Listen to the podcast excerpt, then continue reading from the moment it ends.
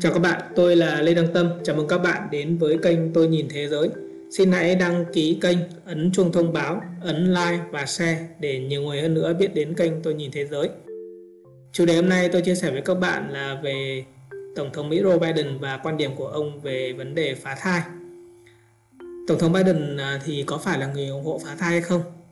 Tôi sẽ đưa ra một số cái thông tin dựa trên những cái quan điểm của ông Biden và những cái hành động mà ông Biden đã làm trong thời gian qua. Một trong gần 20 thành tựu mà chính quyền Biden liệt kê trên trang web chính thức của Nhà Trắng là Tổng thống đã ký các lệnh hành pháp bảo vệ quyền sinh sản. Các lệnh hành pháp của ông Biden ký tập trung vào việc bảo vệ tiếp cận dịch vụ chăm sóc sức khỏe sinh sản, bao gồm phá thai và tránh thai, bảo vệ thông tin cá nhân và thông tin sức khỏe nhạy cảm của bệnh nhân, Ông Biden cũng cam kết đấu tranh với bất kỳ nỗ lực nào của các quan chức tiểu bang và địa phương nhằm can thiệp vào việc phụ nữ thực hành quyền hiến định di chuyển sang tiểu bang khác để chăm sóc sức khỏe.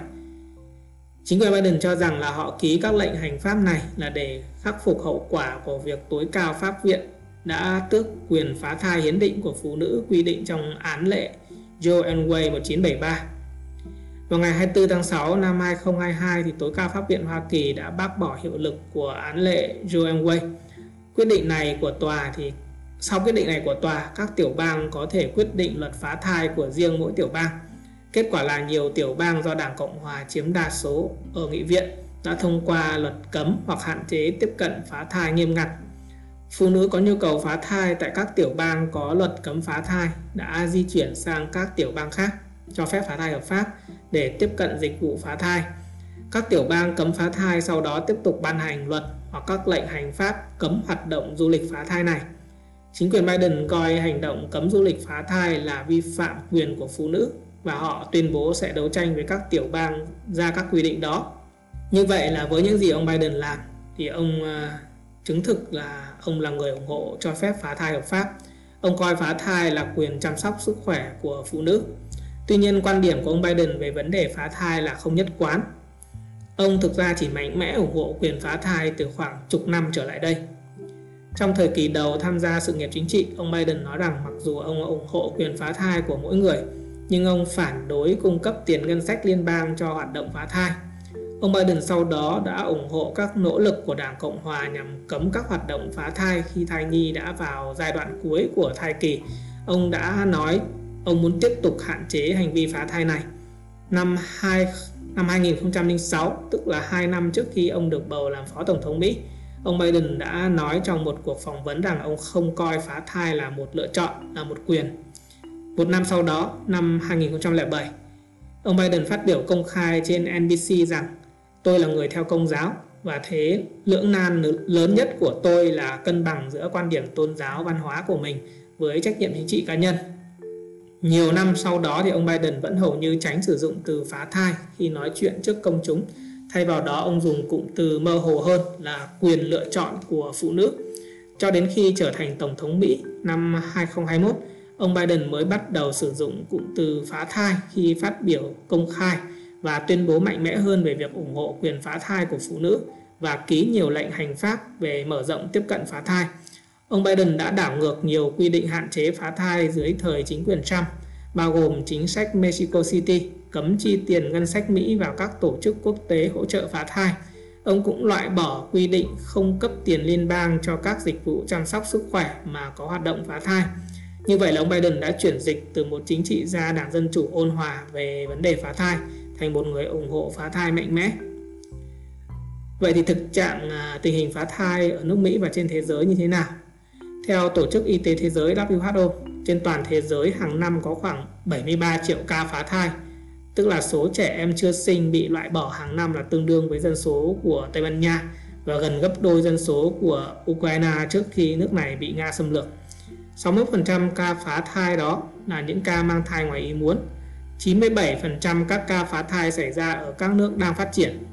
Tại Mỹ thì CDC báo cáo năm 2020 là có hơn 620.000 ca phá thai và 93,1% là phá thai vào 3 tháng đầu thai kỳ, tức là thai kỳ ở tuần thứ 13 hoặc sớm hơn. Tính từ năm 1973, sau án lệ cho phép phá thai thì số trẻ chưa sinh tại Mỹ bị loại bỏ là gần 70 triệu. Tức là cứ 1 giờ qua đi thì 150 đứa trẻ Mỹ chưa sinh bị loại bỏ, tương đương là cứ mỗi 24 giây thì một đứa trẻ Mỹ chưa sinh bị giết hại. Cho đến nay thì tại Mỹ có 13 tiểu bang do Đảng Cộng Hòa nắm quyền là ban hành các cái luật cấm phá thai nghiêm ngặt. Năm tiểu bang cũng là do Đảng Cộng Hòa nắm quyền thì cấm phá thai một phần, tức là cấm phá thai khi thai nhi ở tuần à, ở từ 20 tuần tuổi trở lên hoặc từ 15 tuần tuổi trở lên. Có khoảng 28 tiểu bang hầu hết là do Đảng Dân Chủ nắm quyền là vẫn cho phép tiếp cận dịch vụ phá thai hợp pháp. Vậy thì những người à, ủng hộ phá thai họ có suy nghĩ gì? Những người ủng hộ phá thai thì cho rằng là phá thai là hoạt động can thiệp sức khỏe thông thường và phá thai là an toàn nếu sử dụng đúng phương pháp, phù hợp với thai kỳ và do người có kỹ năng cần thiết tiến hành. Những người ủng hộ phá thai cho rằng phá thai là quyền của phụ nữ. Khẩu hiệu của phong trào ủng hộ phá thai là cơ thể của tôi, quyền của tôi. Họ gọi đó là ủng hộ quyền lựa chọn. Họ coi thai nhi chưa sinh không phải là một sinh mệnh và không có quyền của một con người. Những người ủng hộ phá thai cho rằng là tội phạm hóa hoạt động phá thai không hướng đến ngăn chặn mọi người phá thai mà nó còn làm gia tăng khó khăn và tử vong cho phụ nữ mang thai. Họ lập luận rằng là để đảm bảo an toàn cho phụ nữ và bảo vệ phẩm giá của họ, điều quan trọng là mọi người phải được tiếp cận hoạt động phá thai an toàn do những người có chuyên môn thực hiện trong các điều kiện hợp vệ sinh. Những người ủng hộ tiếp cận phá thai hợp pháp cho rằng cấm phá thai có thể khiến phụ nữ tiến hành phá thai không an toàn, từ đó dẫn tới các hậu quả về sức khỏe thể chất và tinh thần cũng như gánh nặng về tài chính và xã hội. Những người ủng hộ phá thai thì dẫn một à, khảo sát ước tính rằng là cấm phá thai tại Mỹ có thể làm tăng 21% ca tử vong liên quan đến mang thai nói chung và tăng 33% ca tử vong trong phụ nữ da đen mang thai. Những người quyết định phá thai, loại bỏ thai nhi của chính mình thì có nhiều lý do biện minh. Trong số đó thì có các lý do như là họ khó khăn về kinh tế, về tài chính, thiếu thời gian chăm sóc con, phải chăm sóc ờ, những đứa trẻ khác, những đứa con khác đã sinh rồi, hoặc là áp lực từ đối tác phối ngẫu, vân vân, rất nhiều lý do. Vậy thì những người ờ, phản đối phá thai thì họ đưa ra các lý do gì? Những người coi phá thai là tà ác không phải là quyền lựa chọn. Họ có các lý do như sau. Về góc độ tâm linh, họ coi phá thai là trái với ý của Chúa Trời, thần Phật. Công giáo thì dạy rõ ràng rằng phá thai là giết người, không có ngoại lệ, không có thỏa hiệp. Phật giáo cũng dạy là phá thai là sát sinh, con người, kể cả sinh mệnh trong bào thai là có linh hồn. Khi đứa trẻ chưa sinh bị giết, linh hồn đó sẽ trở thành cô hồn dã quỷ không ăn không uống phiêu đãng trong vũ trụ, rất là tội nghiệp. Về góc độ khoa học, về góc độ khoa học thực chứng thì những người ờ, phản đối phá thai họ cũng dẫn ra được các cái thông tin khoa học cho, cho nói rất rõ rằng là sự sống một sinh mệnh sống bắt đầu từ khoảnh khắc thụ thai đứa trẻ chưa sinh là có mã gen riêng biệt không thay đổi và không lặp lại duy nhất trong toàn bộ tiến trình sinh mệnh của nó từ khi thụ thai đến khi qua đời Tim của đứa trẻ chưa sinh bắt đầu đập vào khoảng ngày thứ 24 của thai kỳ và sóng não đo được sau 43 ngày. Đứa trẻ có thể sống được môi trường bên ngoài bào thai người mẹ từ tuần thứ 22. Từ khoảng tuần thứ 14 thì cơ thể của đứa trẻ chưa sinh đã có cảm giác đau. Những người à, phản đối phá thai thì đặt ra câu hỏi rằng, nếu nếu luật pháp của các quốc gia dùng đo nhịp tim và sóng não để xác định một người đã tử vong hay chưa Vậy thì tại sao lại không sử dụng đo nhịp tim và sóng não để xác định một cơ thể sống? Tại sao lại không coi đứa trẻ chưa sinh đã có nhịp tim, sóng não là một cơ thể sống? Như vậy là một số thông tin có thể tóm lược lại mà tôi đã chia sẻ với các bạn từ đầu đến giờ như sau.